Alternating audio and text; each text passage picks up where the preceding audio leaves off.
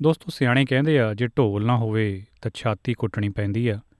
Australian parliament ਦੇ ਧਿਆਨ ਹਿੱਤ ਇੱਕ ਪਟੀਸ਼ਨ ਪਾਈ ਗਈ ਹੈ, ਜਿਹਦੇ ਤਹਿਤ ਸਰਕਾਰ ਦਾ ਨੀਤੀ ਘਾੜਿਆਂ ਦਾ ਧਿਆਨ ਖਿੱਚਿਆ ਜਾ ਰਿਹਾ ਇੱਕ ਬੜੇ ਸੰਜੀਦਾ ਮਸਲੇ ਵੱਲ। ਤੁਹਾਨੂੰ ਪਤਾ ਹੋਣਾ ਕਿ ਆਸਟ੍ਰੇਲੀਆ ਵਿਚਲੇ ਉਹ ਮਾਪੇ ਜੋ ਇੱਥੋਂ ਦੇ ਨਾਗਰਿਕ ਜਾਂ ਪੀਆਰ ਨਹੀਂ ਹਨ, ਉਹਨਾਂ ਦੇ ਇੱਥੇ ਜੰਮੇ ਬੱਚਿਆਂ ਨੂੰ ਨਾਗਰਿਕਤਾ ਕਾਨੂੰਨ ਤਹਿਤ ਆਪਣੇ 10ਵੇਂ ਜਨਮ ਦਿਨ ਤੇ ਇੱਥੋਂ ਦੇ ਨਾਗਰਿਕ ਬਣਨ ਦਾ ਹੱਕ ਹੁੰਦਾ ਪਰ ਇਹਨਾਂ ਬੱਚਿਆਂ ਦੇ ਮਾਪਿਆਂ ਲਈ ਪੱਕੇ ਹੋਣ ਦੀ ਪ੍ਰਕਿਰਿਆ ਕਾਫੀ ਮੁਸ਼ਕਲ ਤੇ ਗੁੰਝਲਦਾਰ ਹੈ। ਇਹਨਾਂ ਮਾਪਿਆਂ ਨੂੰ ਬੱਚਿਆਂ ਤੋਂ ਅੱਡ ਨਾ ਹੋਣਾ ਪਵੇ ਤੇ ਉਹਨਾਂ ਕੋਲ ਵੀਜ਼ੇ ਪੱਖੋਂ ਇਸ ਗੱਲ ਦਾ ਕੋਈ ਸਾਰਥਕ ਹੱਲ ਹੋਵੇ। ਇਸ ਮੰਗ ਨੂੰ ਪਟੀਸ਼ਨ ਦੇ ਰੂਪ 'ਚ ਆਸਟ੍ਰੇਲੀਅਨ ਸੰਸਦ 'ਚ ਪੇਸ਼ ਕਰਨ ਲਈ ਲੋਕਾਂ ਵੱਲੋਂ ਦਸਤਖਤ ਦੀ ਮੁਹਿੰਮ ਛੇੜੀ ਗਈ ਹੈ। 10000 ਤੋਂ ਵੱਧ ਲੋਕ ਇਹਦੇ ਵਿੱਚ ਹੁਣ ਤੱਕ ਸਾਈਨ ਕਰ ਚੁੱਕੇ ਆ ਤੇ ਇਸ ਵੇਲੇ ਟੈਲੀਫੋਨ ਲਾਈਨ ਤੇ ਸਿਡਨੀ ਤੋਂ ਸਾਡੇ ਨਾਲ ਹਰਪ੍ਰੀਤ ਸਿੰਘ ਉਹਨਾਂ ਨੇ ਸਾਂਝ ਬਣਾਈ ਆ। ਹਾਂਜੀ, ਸਤਿ ਸ਼੍ਰੀ ਅਕਾਲ, ਜੀ ਆਇਆਂ ਨੂੰ। ਸਤਿ ਸ੍ਰੀ ਅਕਾਲ ਬਾਈ ਜੀ ਧੰਨਵਾਦ। ਜੀ ਦੱਸਣਾ ਚਾਹੋਗੇ ਤੁਸੀਂ ਇਸ ਪਟੀਸ਼ਨ ਤੇ ਦਸਤਖਤ ਕਿਉਂ ਕੀਤੇ? ਕੀ ਤੁਸੀਂ ਵੀ ਨਿੱਜੀ ਤੌਰ ਤੇ ਇਸ ਸਮੱਸਿਆ ਨਾਲ ਪ੍ਰਭਾਵਿਤ ਹੋ? ਬਿਲਕੁਲ ਸਰ ਮੈਂ ਖੁਦ ਪਰਸਨਲੀ ਇਸ ਮਸਲੇ ਤੋਂ ਪ੍ਰਭਾਵਿਤ ਹਾਂ ਜੀ। ਜੀ ਤੁਹਾਡੇ ਬੱਚਿਆਂ ਦੀ ਕੀ ਉਮਰ ਆ ਤੇ ਤੁਹਾਡੇ ਵੀਜ਼ੇ ਨਾਲ ਸੰਬੰਧਿਤ ਕੀ ਹਾਲਾਤ ਨੇ? ਵੀਰ ਜੀ ਬੱਚਿਆਂ ਦੀ ਉਮਰ ਮੇਰੀ ਬੇਟੀ 10 ਸਾਲ 13 ਸਾਲ ਦੀ ਹੋ ਚੁੱਕੀ ਹੈ ਜੀ। ਉਹ ਸਿਟੀਜ਼ਨ ਹੋ ਚੁੱਕੀ ਆ ਇਸ ਲਾਅ ਦੇ ਅਕੋਰਡਿੰਗ ਬੇਟਾ ਮੇਰਾ ਹਲੇ 7.5 ਸਾਲ ਦਾ ਜੀ। ਤੇ ਉਹ ਉਹ ਇੱਥੇ ਦਾ ਬੌਰਨ ਬਰੋਟੀ ਆ ਜੀ। ਤੁਹਾਡੇ ਕੋਲ ਇਸ ਸਿਲਸਿਲੇ 'ਚ ਹੁਣ ਕਿਹੜਾ ਵੀਜ਼ਾ? ਵੀਰ ਜੀ ਮੈਂ ਫਿਲਹਾਲ ਬ੍ਰੀਜ਼ਿੰਗ ਵੀਜ਼ਾ ਈ ਤੇ ਆ ਕਿਉਂਕਿ ਮੇਰਾ 457 ਵੀਜ਼ੇ 'ਚ ਪ੍ਰੋਬਲਮ ਆ ਗਈ ਸੀਗੀ। ਉਸ ਤੋਂ ਬਾਅਦ ਉਹ ਉਹਦੀ ਕੈਂਸਲੇਸ਼ਨ ਹੋ ਗਈ। ਕੈਂਸਲੇਸ਼ਨ ਹੋਣ ਤੋਂ ਬਾਅਦ ਮੈਨੂੰ ਬ੍ਰੀਜ਼ਿੰਗ ਵੀਜ਼ਾ ਈ ਮਿਲਿਆ। ਤੇ ਉਹ ਬ੍ਰੀਜ਼ਿੰਗ ਵੀਜ਼ਾ ਈ ਮਿਲਣ ਕਰਕੇ ਮੇਰੀਆਂ ਇੱਥੇ ਰਹਿ ਕੇ ਕੋਈ ਵੀ ਫਾਈਲ ਵਗੈਰਾ ਬ੍ਰੀਜ਼ਿੰਗ ਵੀਜ਼ਾ ਵਗੈਰਾ ਪਾਉਣ ਦੀਆਂ ਆਪਸ਼ਨਾਂ ਲਗਭਗ ਖਤਮ ਹੀ ਹੋ ਗਈਆਂ। ਹਾਂਜੀ, ਤੇ ਦੂਜੀ ਗੱਲ ਸੈਕਸ਼ਨ 48 ਵੀ ਲੱਗ ਜਾਂਦਾ ਤੇ ਉੱਥੇ ਕੋਈ ਫਿਰ ਦੂਜਾ ਵੀਜ਼ਾ ਵੀ ਤੁਸੀਂ ਪਾ ਨਹੀਂ ਸਕਦੇ, ਸਮੱਸਿਆ ਆਉਂਦੀ ਹੈ। ਹਾਂਜੀ ਹਾਂਜੀ, ਬਿਲਕੁਲ ਆਉਂਦੀ ਜੀ। ਹੁਣ ਸਾਡੇ ਕੋਲ ਇੱਕੋ ਆਪਸ਼ਨ ਹੈ, ਜਾਂ ਤਾਂ ਇੱਥੇ ਮਿਨਿਸਟਰ ਦੀ ਅਪੀਲ ਪਾ ਲਈਏ ਮਿਨਿਸਟਰ ਨੂੰ ਅਪੀਲ ਕਰੀਏ, ਉਹਨਾਂ ਕੋਲੇ ਗੁਹਾਰ ਲਾਈਏ ਕਿ ਸਾਨੂੰ ਇੱਥੇ ਰਹਿ ਕੇ ਕੋਈ ਵੀਜ਼ਾ ਪਾਉਣ ਦੀ ਪਰਮਿਸ਼ਨ ਦਿੱਤੀ ਜਾਵੇ, ਜਾਂ ਫਿਰ ਉਹ ਆਫਸ਼ੋਰ ਜਾਈਏ, ਉੱਥੇ ਜਾ ਕੇ ਜਿਹੜਾ ਆਪਣਾ ਕੰਟਰੀਬਿਊਟਰੀ ਪੇਰੈਂਟ ਵੀਜ਼ਾ ਵੈਸੇ ਤਾਂ ਫਿਲਹਾਲ ਬੱਚੇ ਅੰਡਰੇਜ ਨੇ, ਵੈਸੇ ਨਹੀਂ ਪਾ ਸਕਦੇ। ਤੇ ਜੇ ਪਾਉਣੇ ਵੀ ਆ ਤਾਂ ਬੱਚੀ ਜੋ 18 ਸਾਲ ਦੀ ਹੋ ਜਾਊਗੀ ਉਸ ਤੋਂ ਬਾਅਦ ਅਪਲਾਈ ਕਰ ਸਕਾਂਗੇ। ਪਰ ਉਹਦਾ ਵੀ ਅੱਜ ਦੀ ਡੇਟ 'ਚ 12 ਤੋਂ 13 ਸਾਲ ਵੇਟਿੰਗ ਪੀਰੀਅਡ ਹੈ। ਜਾਨੀ ਕਿ ਫਿਰ ਫਿਲਹਾਲ ਵਿਚਾਲੇ ਹੀ ਲੰਮਕ ਰਹੇ ਹੋ? ਖਜੂਰ ਤੇ ਅਟਕੇ ਹੋਏ ਬਿਲਕੁਲ ਬਿਲਕੁਲ ਜੀ ਬਿਲਕੁਲ। ਅੱਧ ਵਿਚਾਲੇ ਲੰਮਕੇ ਹੋਏ ਜੀ ਨਾ ਇੱਧਰ ਜੋਗੇ ਨਾ ਉੱਧਰ ਜੋਗੇ ਜੀ। ਤੇ ਬੱਚਿਆਂ ਦੀ ਪੜ੍ਹਾਈ ਲਿਖਾਈ ਜੰਪਲ ਸਾਰਾ ਇੱਥੋਂ ਦਾ ਤੇ ਨਾ ਹੁਣ ਇੰਡੀਆ ਜਾਣ ਜੋਗੇ ਆ? ਹਾਂਜੀ ਬਿਲਕੁਲ। ਬੱਚੇ ਇੱਥੇ ਦੇ ਜੰਪਲ ਨੇ ਦੋਨੇ ਪੜ੍ਹਦੇ ਆ। ਚਲੋ ਬੇਟੀ ਤਾਂ ਹੁਣ ਸਿਟੀਜ਼ਨ ਹੋ ਗਈ ਹੈ। ਤੇ ਉਹਦੇ ਤੇ ਚਲੋ ਫੀਸ ਵਗੈਰਾ ਮਾਫ ਹੋ ਗਈ ਹੁਣ ਬੇਟਾ ਛੋਟਾ ਤੇ ਉਹਦੀ ਫੀਸ ਵਗੈਰਾ ਵੀ ਦੇਣੀ ਪੈਂਦੀ ਹੈ ਹੁਣ ਸਾਡੇ ਵਿਜ਼ਿਟਿੰਗ ਵੀਜ਼ਾ ਦੇ ਉੱਤੇ ਕੰਡੀਸ਼ਨਾਂ ਇੰਨੀਆਂ ਲੱਗੀਆਂ ਹੋਈਆਂ ਨੇ ਨਾ ਤਾਂ ਅਸੀਂ ਟਰੈਵਲ ਕਰ ਸਕਦੇ ਆ ਨਾ ਅਸੀਂ ਖੁਦ ਸਟੱਡੀ ਕਰ ਸਕਦੇ ਆ ਨਾ ਸਾਡੇ ਕੋਲੇ ਵਰਕ ਰਾਈਟਸ ਨੇ।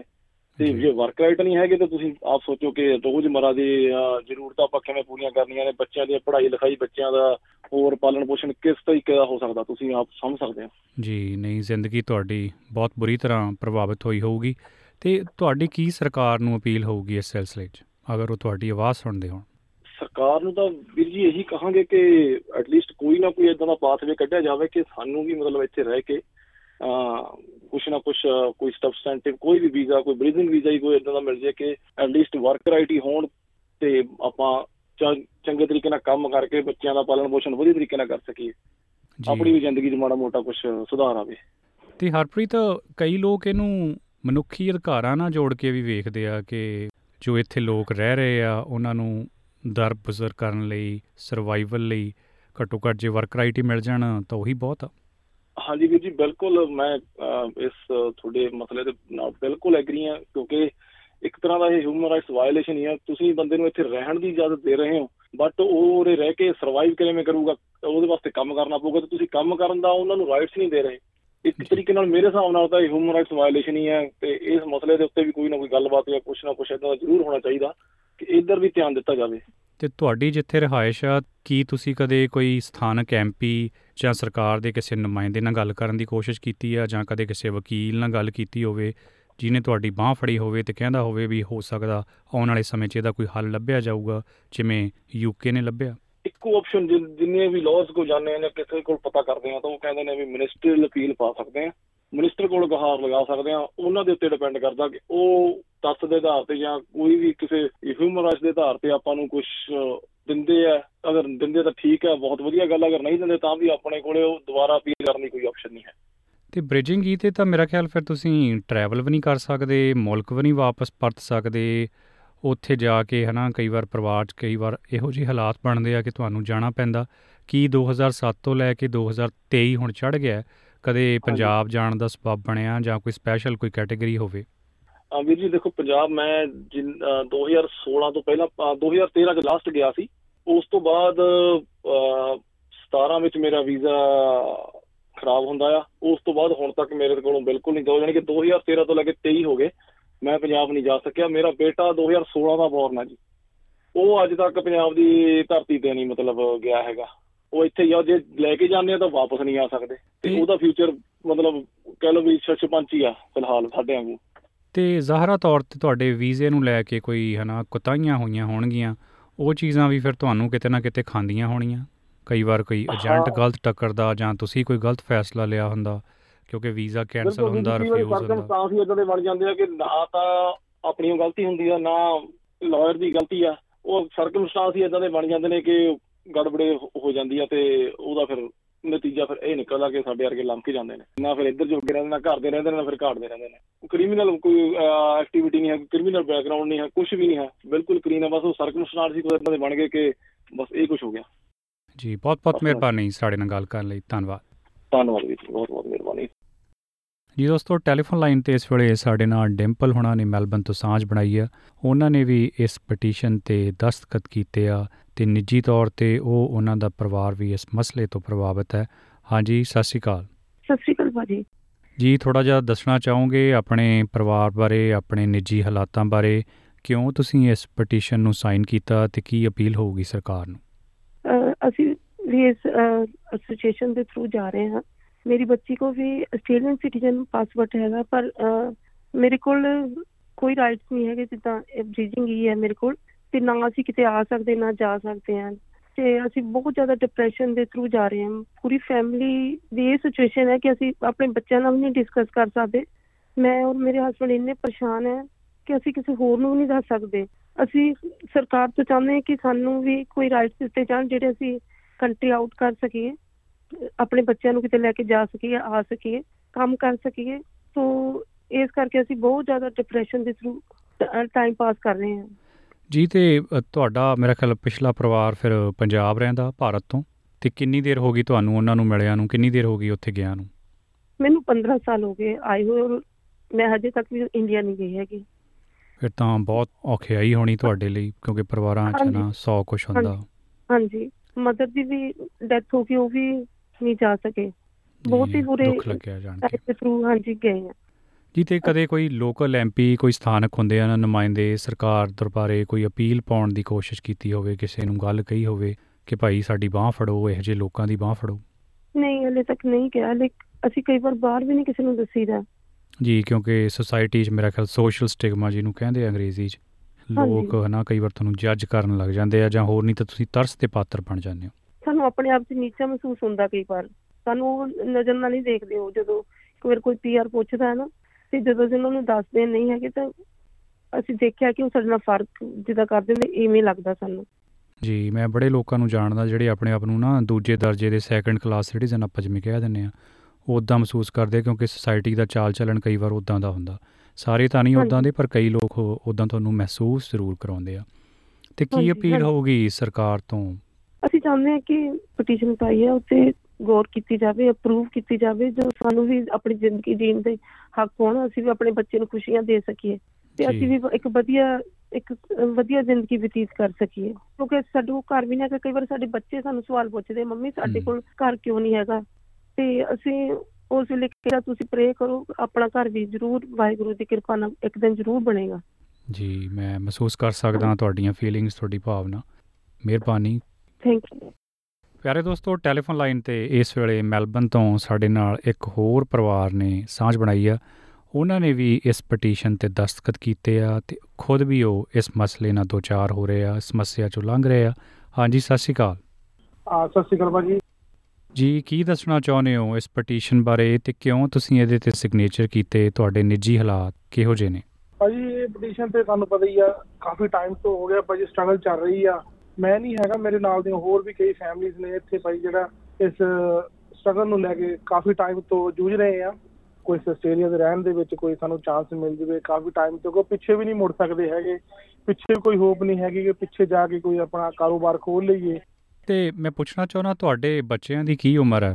ਭਾਜੀ ਮੇਰੇ ਬੱਚੇ ਇੱਕ ਤਾਂ ਹੈਗਾ ਆ ਭਾਜੀ 12 ਸਾਲ ਸਾਢੇ ਕੁ 12 ਸਾਲ ਦਾ ਆ ਉਹ ਸਿਟੀਜ਼ਨ ਹੈ ਇੱਥੇ ਤੇ ਦੋ ਬੱਚੇ ਆ ਮੇਰੇ ਇੱਕ ਹੈਗਾ ਆ 8 ਸਾਲ ਦਾ ਭਾਜੀ ਜੀ ਫਿਰ ਉਹਨਾਂ ਦੀ ਪਰਵਰਿਸ਼ ਨੂੰ ਲੈ ਕੇ ਵੀ ਸਮੱਸਿਆ ਆਉਂਦੀ ਹੋਣੀ ਹੈ ਕਿਉਂਕਿ ਖੁਦ ਤੁਹਾਡਾ ਵੀਜ਼ਾ ਸਟੇਟਸ ਮੇਰਾ ਖਿਆਲ ਅਜੇ ਰੈਗੂਲਰਾਈਜ਼ ਨਹੀਂ ਹੋ ਸਕਿਆ।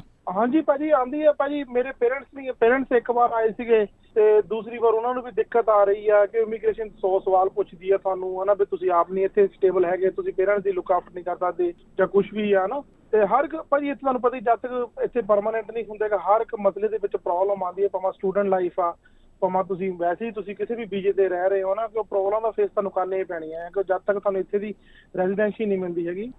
ਜੀ ਤੇ ਮੈਂ ਇੱਕ ਦੋ ਪਰਿਵਾਰਾਂ ਨਾਲ ਹੋਰ ਵੀ ਗੱਲ ਕੀਤੀ ਆ ਉਹ ਦੱਸਦੇ ਸੀ ਕਹਿੰਦੇ ਸਮਾਜ ਦਾ ਚੱਲਣਾ ਜਿਹੜਾ ਸੋਸਾਇਟੀ ਦਾ ਤੁਹਾਡੇ ਵੱਲ ਨੂੰ ਨਜ਼ਰੀਆ ਉਹ ਵੀ ਕੋਈ ਬਹੁਤਾ ਚੰਗਾ ਨਹੀਂ ਹੁੰਦਾ ਜਦ ਕੋਈ ਬੰਦਾ ਕੱਚਾ ਹੁੰਦਾ ਜਾਂ ਜਿਹਦਾ ਵੀਜ਼ਾ ਸਟੇਟਸ ਉਹਨਾਂ ਅੱਛਾ ਨਹੀਂ ਜਾਂ ਉਹਨਾਂ ਵਰਗਾ ਨਹੀਂ। ਹਾਂਜੀ ਭਾਜੀ ਇਹ ਸਮਾਜ ਦੇ ਵਿੱਚ ਬਹੁਤ ਗੱਲਾਂ ਹੁੰਦੀਆਂ ਭਾਜੀ, ਜਿੱਦਾਂ ਮੇਰੀ ਲਾਈਫ ਦੇ ਵਿੱਚ ਜਿੰਨਾ ਕੁ ਭਾਜੀ ਮੈਂ ਇੱਥੇ ਵਿਚਰਿਆ ਆ ਲੋਕਾਂ ਦੇ ਵਿੱਚ ਨਾ ਇੱਕ ਤੁਸੀਂ ਮਜ਼ਾਕ ਦਾ ਪਾਤਰ ਬਣ ਕੇ ਰਹਿ ਜਾਂਦੇ ਆ।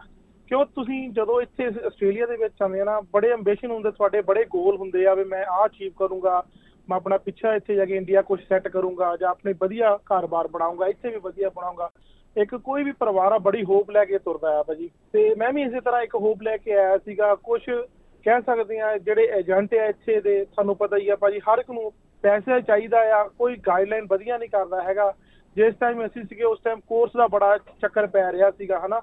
ਵੀ ਆਹ ਚੱਕਰ ਕੋਰਸ ਦੇ ਵਿੱਚ ਪੀਆਰ ਹੈਗੀ ਆ ਜਾਂ ਪੀਆਰ ਨਹੀਂ ਹੈਗੀ, ਸਾਨੂੰ ਏਜੰਟ ਨੇ ਵੀ ਬੜਾ ਗਲਤ ਗਾਈਡ ਕੀਤਾ। ਤੇ ਥੋੜਾ ਬਹੁਤਾ ਜਿਹੜਾ ਸੋਸ਼ਲ ਲਾਈਫ ਦੇ ਵਿੱਚ ਵੀ ਥੋੜਾ ਆਪਣੇ ਆਪ ਨੂੰ ਵੀ ਹਾਈਡ ਰੱਖਿਆ ਵੀ ਲੋਕੀ ਕਹਿੰਦੇ ਸੀਗੇ ਵੀ ਤੁਹਾਨੂੰ ਇੰਨਾ ਟਾਈਮ ਹੋ ਗਿਆ, ਤੁਸੀਂ ਪੀਆਰ ਨਹੀਂ ਹੋਏ ਹੈਗੇ ਵੀ ਬ- ਹੱਸਦੇ ਸੀਗੇ ਵੀ ਲੋਕੀ ਕਈਆਂ ਨੇ ਮਜ਼ਾਕ ਦੇ ਪਾਤਰ ਵੀ ਬਣੇ ਆ ਭਾਜੀ ਅਸੀਂ, ਹਨਾ।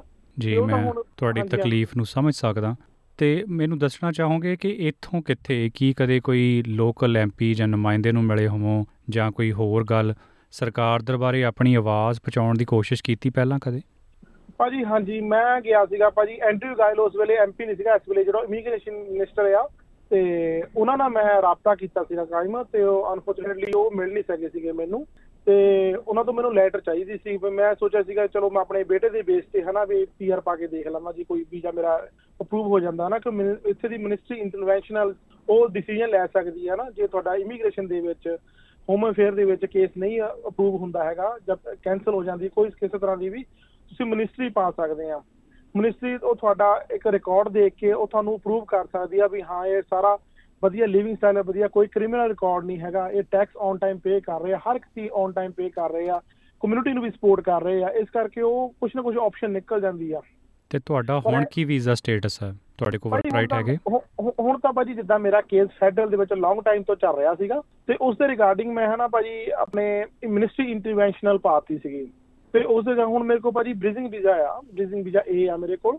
ਤੇ ਬੇਟੇ ਮੇਰਾ ਸਿਟੀਜ਼ਨ ਹੋ ਗਿਆ ਵੀ ਨਹੀਂ ਤਾਂ ਫਿਰ ਆਪਾਂ ਨੂੰ ਜੇ ਉਹ ਆਪਣੀ ਅਪਰੂਵ ਕਰ ਦਿੰਦੇ ਆ ਤਾਂ ਫਿਰ ਤਾਂ ਚਲੋ ਆਪਣੀ ਕੋਈ ਕਾਸਟ ਨਹੀਂ ਲੱਗਣੀ ਹੈਗੀ। ਨਹੀਂ ਤਾਂ ਇੱਥੇ ਤੁਹਾਨੂੰ ਪਤਾ ਹੀ ਆ ਫਿਰ ਇੱਕ ਜਣੇ ਨੂੰ ਪੇਰੈਂਟਸ ਨੂੰ ਪੀਆਰ ਦੇ ਪੱਕੇ ਹੋਣ ਦੇ ਲਈ ਇੱਕ ਜਣੇ 50000 ਲੱਗਦਾ ਆ ਨਾ ਫਿਰ ਨੀਅਰ ਅਬਾਊਟ ਉਹ ਵੀ ਦੋਨਾਂ ਜਣੇ ਦਾ 100 ਡਾਲਰ 100 1000 ਦਾ ਹੈਗਾ ਆਪਣਾ ਤੇ ਉਹ ਵੀ ਅੱਜ ਦੀ। ਤਰੀਕ 'ਚ ਕਿਉਂਕਿ ਬੱਚੇ ਹਨਾ 18 ਸਾਲ ਦੇ ਹੋਣ ਤੇ ਫਿਰ ਮੁੜ ਕੇ ਕੰਟਰੀਬਿਊਟਰੀ ਪੈਂਦਾ ਜਾਂ ਜੋ ਵੀ ਆ ਹਨਾ 10 ਹਾਂਜੀ, 10 12 12 ਸਾਲ ਦੀ ਵੇਟ ਆ ਉਹਦੇ 'ਚ ਵੀ। ਹਾਂਜੀ ਹਾਂਜੀ ਹਾਂਜੀ। ਬਹੁਤ ਬਹੁਤ ਮਿਹਰਬਾਨੀ ਆਪਣੀ ਭਾਵਨਾ ਆਪਣੀ ਸਮੱਸਿਆ ਸਾਡੇ ਨਾਲ ਸਾਂਝੀ ਕਰਨ ਲਈ ਤੇ ਆਉਣ ਵਾਲੇ ਸਮੇਂ 'ਚ ਵੀ ਕੋਸ਼ਿਸ਼ ਰਹੂਗੀ। ਤੁਸੀਂ ਇੰਨਾ ਭਾਜੀ ਕੀਮਤੀ ਟਾਈਮ ਕੱਢਿਆ ਸਾਨੂੰ ਸਾਡੀ ਗੱਲਬਾਤ ਸੁਣੀ ਸਾਡੀ ਪ੍ਰੋਬਲਮ ਸੁਣੀ ਇਹਦੀ ਥੈਂਕ ਯੂ ਭਾਈ ਤੁਹਾਡਾ ਵੀ। ਪਿਆਰੇ ਦੋਸਤੋ ਟੈਲੀਫੋਨ ਲਾਈਨ ਤੇ ਇਸ ਵੇਲੇ ਜੁਝਾਰ ਸਿੰਘ ਬਾਜਵਾ ਹੋਣਾ ਨੇ ਸਾਂਝ ਬਣਾਈ ਆ ਉਹ ਇੱਕ ਰਜਿਸਟਰਡ ਮਾਈਗ੍ਰੇਸ਼ਨ ਏਜੰਟ ਨੇ ਤੇ ਪਿਛਲੇ ਕਈ ਸਾਲਾਂ ਤੋਂ ਇਸ ਮਾਈਗ੍ਰੇਸ਼ਨ ਦੇ ਬਿਜ਼ਨਸ ਵਿੱਚ ਨੇ। ਹਾਂਜੀ ਬਾਜਵਾ ਸਾਹਿਬ ਸਤਿ ਸ਼੍ਰੀ ਅਕਾਲ ਜੀ ਆਇਆਂ ਹਾਂਜੀ ਪ੍ਰੀਤਮ ਜੀ ਸਤਿ ਸ਼੍ਰੀ ਅਕਾਲ ਜੀ। ਸਭ ਤੋਂ ਪਹਿਲਾਂ ਨੇ ਵੀ ਸਰੋਤੇ ਇਸ ਟਾਈਮ ਸਾਡੇ ਪੈਂਪਲਾ ਸੁਣ ਰਹੇ ਹਨ ਸਾਰਿਆਂ ਨੂੰ ਸਾਡੇ ਵੱਲੋਂ ਸਤਿ ਸ਼੍ਰੀ ਅਕਾਲ ਜੀ।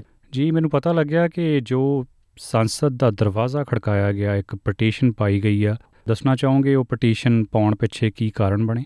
ਹਾਂਜੀ ਉਹ ਪਟੀਸ਼ਨ ਪਾਉਣ ਦੇ ਪਿੱਛੇ ਜਿਹੜੇ ਮੇਨ ਕਾਰਨ ਇਹੀ ਹੈ ਕਿ ਲੋਕਾਂ ਦਾ ਦੁੱਖ ਦਰਦ ਉਹਨਾਂ ਦੀ ਪਰੇਸ਼ਾਨੀ ਡਿਪਰੈਸ਼ਨ ਸਟ੍ਰੈਸ ਉਹਨਾਂ ਦੇ ਅੱਖਾਂ 'ਚ ਜਿਹੜੇ ਅਥਰੂ ਵੇਖ ਵੇਖ ਕੇ ਅਸੀਂ ਪਰੇਸ਼ਾਨ ਹੋ ਚੁੱਕੇ ਹਾਂ। ਪਿਛਲੇ ਨੀਅਰਲੀ ਕਹਿ ਲਓ ਕਿ 7 ਸਾਲ ਤੋਂ ਅਸੀਂ ਉਹਨਾਂ ਲੋਕਾਂ ਦੀ ਹੈਲਪ ਕਰ ਰਹੇ ਹਾਂ, ਜਿਹੜੇ ਬੱਚੇ ਇੱਥੇ ਬੌਰਨ ਹੋਏ। 10 ਸਾਲ ਬਾਅਦ ਉਹਨਾਂ ਨੂੰ ਆਸਟ੍ਰੇਲੀਅਨ ਪਾਸਪੋਰਟ ਤੇ ਮਿਲ ਗਿਆ। ਪਰ ਉਹਨਾਂ ਦੇ ਜਿਹੜੇ ਮਦਰ ਤੇ ਫਾਦਰ ਨੇ, ਕੋਈ ਬ੍ਰਿਜਿੰਗ ਵੀਜ਼ਾ ਸੀ ਤੇ ਬੈਠਾ ਵਾ, ਕੋਈ ਈ ਤੇ ਬੈਠਾ ਵਾ, ਨਾ ਵਿਚਾਰੇ ਇੰਡੀਆ ਜਾ ਸਕਦੇ ਆ, ਨਾ ਬੱਚਿਆਂ ਨੂੰ ਕੋਈ ਪਰਵਿਸ਼ ਦੇ ਸਕਦੇ ਆ, ਕਈਆਂ ਕੋ ਵਰਕ ਰਾਈਟ ਵੀ ਨਹੀਂ ਹੈਗੇ। ਸੋ ਅਸੀਂ ਫੀਲ ਕੀਤਾ ਕਿ ਇਹਦੇ ਨਾਲ ਕੌਣ ਖੜਾ ਵਾ?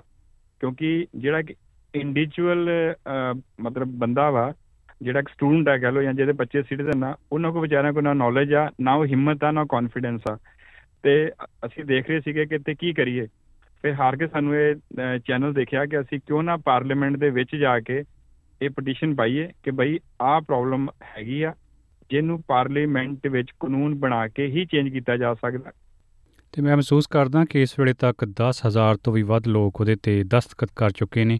ਇਸੇ ਕਰਕੇ ਸਾਡਾ ਧਿਆਨ ਉਸ ਪਟੀਸ਼ਨ ਵੱਲ ਗਿਆ ਸੀ। ਪਰ ਤੁਸੀਂ ਵੀ ਦੇਖੋ, ਕਾਨੂੰਨ ਨਾਲ ਵਾਬਸਤਾ ਹੋ, ਕਾਨੂੰਨ ਨਾਲ ਬੰਨੇ ਹੋਏ ਹੋ ਲੀਗਲ ਰੈਮੇਡੀ ਦੀ ਗੱਲ ਕੀਤੀ ਜਾਂਦੀ ਆ। ਕਾਨੂੰਨੀ ਤੌਰ ਤੇ ਕੀ ਕੋਈ ਸਾਧਨ ਕੁਝ ਹੈ ਜਿਹਦੇ ਨਾਲ ਇਹ ਮਾਮਲਾ ਨਜਿੱਠਿਆ ਜਾ ਸਕੇ? ਹਜੇ ਤੱਕ ਤਾਂ ਇਹੀ ਲੱਗ ਰਿਹਾ ਕਿ ਨਹੀਂ ਆ, ਤਾਂ ਹੀ ਇਹ ਲੋਕ ਰੁਲਣ ਲਈ ਮਜਬੂਰ ਨੇ। ਪਰ ਜੇ ਦੂਜੇ ਪਾਸੇ ਵੇਖੋ ਵਿੱਚ ਬਹੁਤ ਸਾਰੇ ਲੋਕ ਇਹੋ ਜਿਹੇ ਹੋਣਗੇ ਜਿਹੜੇ ਵੀਜ਼ਾ ਫਰਾਡ ਨਾਲ ਜੁੜੇ ਹੋਣਗੇ ਵੀਜ਼ਾ ਕੈਂਸਲੇਸ਼ਨਸ ਹੋਈਆਂ ਹੋਣਗੀਆਂ ਰਿਫਿਊਜ਼ਲਸ ਹੋਈਆਂ ਹੋਣਗੀਆਂ। ਤੇ ਆਸਟ੍ਰੇਲੀਆ ਦਾ ਕਾਨੂੰਨ ਉਸ ਮਾਮਲੇ 'ਚ ਕਾਫੀ ਸਖਤ ਹੈ। ਦੇਖੋ, ਜਿੰਨੇ ਕੁ ਬੱਚੇ ਮੈਂ ਆਸਟ੍ਰੇਲੀਆ 'ਚ ਸਿਟੀਜ਼ਨ ਕਰਵਾਏ ਨੇ, ਉਹਨਾਂ ਦੇ ਮਦਰ ਫਾਦਰ ਜਿਹੜੇ ਆ, ਦਸਾਂ ਚੋਂ 9 ਨੂੰ ਜਾਂ ਗਲਤ ਸਲਾਹ ਦਾ ਸ਼ਿਕਾਰ ਹੋਣਾ ਪਿਆ, ਨਕਲੀ ਏਜੰਟਾਂ ਦਾ ਸ਼ਿਕਾਰ ਹੋਣਾ ਪਿਆ ਵਾ, ਉਹਦੇ ਕਰਕੇ ਉਹਨਾਂ ਦੇ ਵੀਜ਼ੇ ਜਿਹੜੇ ਖਰਾਬ ਹੋਏ। ਸੋ ਆਪਾਂ ਦੇਖੀਏ ਕਿ ਸਖਤੀ ਕਾਨੂੰਨ ਦੀ ਉਹ ਬਹੁਤ ਘੱਟ ਆ। ਇਹ ਲੋਕੀ ਵਿਚਾਰੇ ਪਰੇਸ਼ਾਨ ਹੋ ਰਿਹਾ ਪਰ ਜਿਨ੍ਹਾਂ ਨੇ ਇਹਨਾਂ ਨੂੰ ਪਰੇਸ਼ਾਨ ਕੀਤਾ ਵਾ, ਉਹਨਾਂ ਨੂੰ ਕੋਈ ਬੜਾ ਫ਼ਰਕ ਨਹੀਂ ਪਿਆ। ਕਈ ਤੇ ਇੰਡੀਆ ਵੀ ਚਲੇ ਗਏ ਆ, ਇਹਨਾਂ ਦਾ ਮਤਲਬ ਜਿਹੜਾ ਵਾ ਜ਼ਿੰਦਗੀ ਬਰਬਾਦ ਕਰਕੇ। ਤੇ ਹੁਣ ਜਿਹੜੀ ਇੱਥੇ ਗੱਲ ਸਮਝਣ ਵਾਲੀ ਆ, ਉਹ ਇਹ ਆ ਕਿ ਬੱਚੇ ਸਿਟੀਜ਼ਨ ਨੇ, ਬੱਚੇ ਆਸਟ੍ਰੇਲੀਆ 'ਚ ਪਾਸਪੋਰਟ ਲੈ ਕੇ ਬੈਠੇ ਨੇ ਮਦਰ ਫਾਦਰ ਵਿਚਾਰੇ ਜਿਹੜੇ ਨੇ, ਉਹਨਾਂ ਕੋਲ ਜਿਹੜਾ ਵਾ ਕੋਈ ਵੀ ਹੱਕ ਨਹੀਂ ਹੈਗਾ। ਤਾਂ ਤੁਸੀਂ ਇੱਕ ਫੀਲ ਕਰੋ ਕਿ ਘਰ ਦਾ ਮਾਹੌਲ ਕਿਦਾਂ ਦਾ ਹੋਊਗਾ। ਜਦੋਂ ਸ਼ਾਮ ਨੂੰ ਮਾਂ, ਪਿਓ ਤੇ ਬੱਚੇ ਘਰੇ ਬੈੰਦੇ ਹੋਣਗੇ ਉਹ ਇੱਕ ਦੂਜੇ ਵੱਲ ਜਦੋਂ ਚਿਹਰੇ ਵੱਲ ਵੇਖਦੇ ਹੋਣਗੇ, ਉਹ ਜ਼ਿੰਦਗੀ ਨੂੰ ਕੀ ਪਲਾਨ ਕਰਨਗੇ? ਕੀ ਖੁਸ਼ੀ ਉਹਨਾਂ ਨੂੰ ਮਿਲਦੀ ਹੋਊਗੀ? ਕੀ ਬੱਚਿਆਂ ਨੂੰ ਕਹਿੰਦੇ ਹੋਣਗੇ? ਕੀ ਉਹ ਬੱਚੇ ਜਿਹੜੇ ਆ ਉਹਨਾਂ ਦੇ ਦਿਮਾਗ ਤੇ ਅਸਰ ਨਹੀਂ ਪੈਂਦਾ ਹੋਊਗਾ। ਕੀ ਉਹ ਜਦੋਂ ਉਹ ਸਕੂਲ 'ਚ ਜਾਂਦੇ ਹੋਣਗੇ, ਕੀ ਉਹਨਾਂ ਨੂੰ ਪ੍ਰੋਪਰ ਐਜੂਕੇਸ਼ਨ ਉਹ ਲੈ ਸਕਦੇ ਹੋਣਗੇ? ਕਿਉਂਕਿ ਮਦਰ ਫਾਦਰ ਖੁਦ ਹੀ ਵਿਚਾਰੇ ਜਿਹੜੇ ਆ ਗਵਾਚੇ ਹੋਏ ਆ ਤੇ ਬੱਚਿਆਂ ਨੂੰ ਕੀ ਦਿਸ਼ਾ ਦੇ ਦੇਣਗੇ? ਸਭ ਤੋਂ ਵੱਡੀ ਗੱਲ, ਉਹ ਮਾਪਿਓ ਆਸਟ੍ਰੇਲੀਆ ਤੋਂ ਬਾਹਰ ਨਹੀਂ ਜਾ ਸਕਦੇ। ਤੇ ਬੱਚੇ ਵੀ ਮਾਪਿਓ ਦੇ ਨਾਲ ਵਿਚਾਰੇ ਵੱਜੇ ਹੋਏ ਨੇ ਤੇ ਉਹ ਵੀ ਬਾਹਰ ਨਹੀਂ ਜਾ ਸਕਦੇ। ਸੋ ਬੱਚਿਆਂ ਦੀ ਜਿਹੜੀ ਪਰਵਰਿਸ਼ ਹੋ ਰਹੀ ਆ, ਉਹ ਸਿਰਫ ਇੱਕ ਤਰ੍ਹਾਂ ਦੀ ਖਾਣਾ ਪੂਰਤੀ ਹੋ ਰਹੀ ਆ, ਉਹਦੇ ਵਿੱਚ ਕੋਈ ਪਰਸਨੈਲਿਟੀ ਡਿਵੈਲਪਮੈਂਟ ਨਹੀਂ ਹੋ ਰਹੀ। ਸੋ ਇਹ ਸਾਰੀਆਂ ਚੀਜ਼ਾਂ ਜਿਹੜੀਆਂ ਵਾ ਮੈਨੂੰ ਲੱਗਦਾ ਕਿ ਪਾਰਲੀਮੈਂਟ ਨੂੰ ਇੱਥੇ ਧਿਆਨ ਦੇਣਾ ਚਾਹੀਦਾ। ਜੀ ਤੇ ਆਮ ਤੌਰ ਤੇ ਇਹ ਵੀ ਵੇਖਿਆ ਜਾਂਦਾ ਕਿ ਕਈ ਮਾਪਿਆਂ ਕੋ ਸ਼ਾਇਦ ਕੰਮ ਕਰਨ ਦੇ ਅਧਿਕਾਰ ਵੀ ਹੈ ਨਹੀਂ ਵਰਕ ਰਾਈਟਸ ਵੀ ਨਹੀਂ ਦਿੱਤੇ ਜਾਂਦੇ ਜਦੋਂ ਉਹਨਾਂ ਦਾ ਵੀਜ਼ੇ ਵਾਲਾ ਮਸਲਾ ਖਰਾਬ ਹੋ ਜਾਂਦਾ। ਹਾਂਜੀ ਤੁਹਾਨੂੰ ਮੈਂ ਇੱਕ ਐਗਜ਼ਾਮਪਲ ਦਿੰਦਾ। ਇੱਕ ਸਾਡੇ ਕਲਾਇੰਟ ਸੀਗੇ ਤੇ ਉਹਨਾਂ ਦਾ ਬੱਚਾ ਇੱਥੇ ਸਿਟੀਜ਼ਨ ਆ ਤੇ ਮਦਰ ਫਾਦਰ ਕਹਿੰਦੇ ਜੀ ਸਾਨੂੰ ਕੋਈ ਵੀਜ਼ਾ ਦਿਓ। ਤੇ ਉਹਨਾਂ ਨੇ ਨੈਚੁਰਲ ਆ ਕਿ ਆਪਣੀ ਵੀਜ਼ੇ ਨੂੰ ਲੀਗਲ ਕਰਨ ਵਾਸਤੇ ਇੱਕ ਐਪਲੀਕੇਸ਼ਨ ਪਾਈ ਤੇ ਉਹਨਾਂ ਨੂੰ ਜਿਹੜਾ ਜਵਾਬ ਮਿਲਿਆ ਉੱਥੋਂ ਕਿਸ ਅਫਸਰ ਕੋਲੋਂ, ਉਹ ਕਹਿੰਦੇ ਤੁਹਾਡਾ ਬੱਚਾ ਸਿਟੀਜ਼ਨ ਨਾ ਇਸ ਕਰਕੇ ਅਸੀਂ ਕੁਝ ਨਹੀਂ ਕਰ ਸਕਦੇ, ਤੁਸੀਂ ਨੂੰ ਲੈ ਕੇ ਇੰਡੀਆ ਚਲੇ ਜਾਓ। ਤੋਂ ਇਹ ਸਾਰੀਆਂ ਜਦੋਂ ਚੀਜ਼ਾਂ ਹੁੰਦੀਆਂ ਨਾ, ਉਸ ਟਾਈਮ ਮਤਲਬ ਲੱਗਦਾ ਹੈ ਕਿ ਕੀ ਮਤਲਬ ਆਸਟ੍ਰੇਲੀਅਨ ਸਿਟੀਜ਼ਨ ਹੋਣ ਦਾ ਰਿਸਪੈਕਟ ਕੀ ਆ ਇਹ ਜਿਹੜਾ ਆਪਾਂ ਕਹਿੰਦੇ ਆ ਆਸਟ੍ਰੇਲੀਅਨ ਵੈਲਿਊਜ਼ ਆ ਤੁਹਾਨੂੰ ਪਤਾ ਬਹੁਤ ਸਾਰੇ ਯੂਨਾਈਟਿਡ ਨੇਸ਼ਨਸ ਕਿਹਾ ਕਿ ਬੱਚਿਆਂ ਦਾ ਹੱਕ ਨਹੀਂ ਖੋਣਾ ਚਾਹੀਦਾ ਮਾਪਿਓ ਦੇ ਬੱਚੇ ਇਕੱਠੇ ਰਹਿਣ ਮਦਰ ਫਾਦਰ ਕੋਲ ਕਈਆਂ ਕੋ ਵਰਕ ਰਾਈਟ ਵੀ ਨਹੀਂ ਹੈਗੇ। ਅੱਛਾ ਦੁੱਖ ਦੀ ਗੱਲ ਕੀ ਇੱਕ ਉਹਨਾਂ ਨੂੰ ਵਰਕ ਰਾਈਟ ਇਮੀਗ੍ਰੇਸ਼ਨ ਡਿਪਾਰਟਮੈਂਟ ਦੇ ਵੀ ਨਹੀਂ ਰਿਹਾ, ਕਿਉਂਕਿ ਉਹ ਆਪਣੀ ਪਾਲਿਸੀ ਨਾਲ ਚੱਲਦੇ ਆ। They don't go with the emotions and ਉਹਨਾਂ ਦੇ ਉੱਪਰ ਕੀ ਅਸਰ ਹੋ ਰਿਹਾ ਵਾ? ਜੇ ਪਾਲਿਸੀ ਲਿਖਿਆ ਨਹੀਂ ਮਿਲਣਾ ਤਾਂ ਨਹੀਂ ਮਿਲਣਾ। ਤੋਂ ਜਦੋਂ ਆਪਾਂ ਪੂਰੇ ਸਿਸਟਮ ਨੂੰ ਵੇਖੀਏ ਨਾ, ਇੱਕ ਬਹੁਤ ਵੱਡਾ ਹਜ਼ਾਰਾਂ ਦੇ ਹਿਸਾਬ ਨਾਲ ਇਦਾਂ ਦੀਆਂ ਫੈਮਲੀਆਂ ਹੈਗੀਆਂ ਵਾ, ਜਿਹੜੀਆਂ ਇਸ ਕੰਟਰੀ ਨੂੰ ਛੱਡਣਾ ਨਹੀਂ ਚਾਹੁੰਦੀਆਂ। ਉਹਦੇ ਪਿੱਛੇ ਕਾਰਨ ਕੀ ਆ? ਬੱਚੇ ਸਿਟੀਜ਼ਨ ਨੇ ਬਟ ਉਹਨਾਂ ਕੋਲ ਕੋਈ ਵੀਜ਼ਾ ਨਹੀਂ ਹੈਗਾ। ਸੋਚੋ ਉਹ ਬੱਚੇ ਜਿਹੜੇ ਆ ਕੀ ਉਹ ਕੰਟਰੀ ਨੂੰ ਕੱਲ ਨੂੰ ਫਾਇਦਾ ਦੇਣਗੇ ਕਿ ਉਹ ਕੰਟਰੀ ਵਾਸਤੇ ਇਦਾਂ ਦੇ ਨਾਗਰਿਕ ਬਣਨਗੇ ਜਿਹੜਾ ਆਸਟ੍ਰੇਲੀਆ ਦੇ ਲਾਇਬਿਲਟੀ ਆ। ਜੀ ਤੇ ਕੀ ਬਾਜਵਾ ਸਾਹਿਬ ਸਾਡੇ ਕੋਲ ਕੋਈ ਗਿਣਤੀ ਮਿਣਤੀ ਹੈ ਕੋਈ ਨੰਬਰ ਹੈ ਕਿ ਇੰਨੇ ਕੁ ਲੋਕ ਹੋਣਗੇ ਜਾਂ ਇੰਨੇ ਕੁ ਮਾਪੇ ਨੇ ਜਾਂ ਇੰਨੇ ਕੁ ਪਰਿਵਾਰ ਨੇ ਕਿ ਇਸ ਸਿਲਸਿਲੇ 'ਚ ਡਿਪਾਰਟਮੈਂਟ ਨੇ ਕਦੇ ਕੋਈ ਅੰਕੜੇ ਜਾਰੀ ਕੀਤੇ ਦੇਖੋ ਇਦਾਂ ਤਾਂ ਉਹਨਾਂ ਨੇ ਅੰਕੜੇ ਜਾਰੀ ਨਹੀਂ ਕੀਤੇ ਬਟ ਜਿੱਦਾਂ ਕਿ ਮੈਂ ਤੁਹਾਨੂੰ ਦੱਸ ਰਿਹਾ ਕਿ ਅਸੀਂ ਪਿਛਲੇ 7 ਸਾਲ ਤੋਂ ਜਿਹੜੀ ਐਪਲੀਕੇਸ਼ਨਾਂ ਪਾਣੀਆਂ ਸ਼ੁਰੂ ਕੀਤੀਆਂ, ਤੇ ਹੌਲੀ ਹੌਲੀ ਸਾਲ ਦੀਆਂ ਅਸੀਂ ਨੀਅਰਲੀ 70 80 ਪਾਣੇ ਆ ਮਤਲਬ ਸਿਰਫ ਪੰਜਾਬੀ ਭਾਈਚਾਰੇ ਨਾਲ ਜ਼ਿਆਦਾ ਮੈਂ ਡੀਲ ਕਰਦਾ ਬਟ ਬਾਕੀ ਨੈਪਲੀਜ਼ ਲਾ ਲਓ ਇੰਡੀਅਨਸ ਪੂਰਾ ਕੰਟਰੀ ਜਿਹੜਾ ਹੈਗਾ ਵਾ ਇੰਡੀਆ ਉਸ ਤੋਂ ਬਾਅਦ ਆਪਣਾ ਸ੍ਰੀਲੰਕਾ ਲਾ ਲਓ, ਪਾਕਿਸਤਾਨ ਤੋਂ ਬਹੁਤ ਲੋਕ ਹੈਗੇ ਆ। ਸੋ ਬਹੁਤ ਵੱਡਾ ਵਰਗ ਆ, ਹਜ਼ਾਰਾਂ ਦੇ ਹਿਸਾਬ ਨਾਲ ਹੋਣਗੇ ਬਟ ਇਹਦੇ ਤੇ ਅਸੀਂ ਛੇਤੀ ਹੀ ਸਰਕਾਰ ਕੋਲੋਂ ਡਾਟਾ ਮੰਗਾਇਆ ਵਾ, ਤੇ ਹੋ ਸਕਦਾ ਅਗਲੇ 2 ਹਫ਼ਤਿਆਂ 'ਚ ਸਾਡੇ ਕੋਲ ਆ ਜਾਵੇ। ਕਿ ਕਿੰਨੇ ਬੱਚੇ ਇਦਾਂ ਦੇ ਹੈਗੇ ਆ ਜਿਹੜੇ ਇਸ ਕੰਟਰੀ ਵਿੱਚ ਮਤਲਬ ਬੌਰਨ ਹੋਣ ਤੋਂ ਬਾਅਦ ਉਹਨਾਂ ਨੂੰ ਸਿਟੀਜ਼ਨਸ਼ਿਪ ਮਿਲੀ ਆ ਜੀ ਜੀ ਬਹੁਤ ਬਹੁਤ ਮਿਹਰਬਾਨੀ ਸਾਡੇ ਨਾਲ ਗੱਲ ਕਰਨ ਲਈ ਧੰਨਵਾਦ ਥੈਂਕ ਯੂ ਜੀ ਸਤਿ You're with SBS Radio. Why do people want to be at work? To feel heard, appreciated, part of something, and to know there's a career path for everyone. Inclusive workplaces are linked to increased innovation, productivity, and employee satisfaction. Make your organisation a place where people want to be. For inclusion and diversity training, visit inclusion-program.com.au.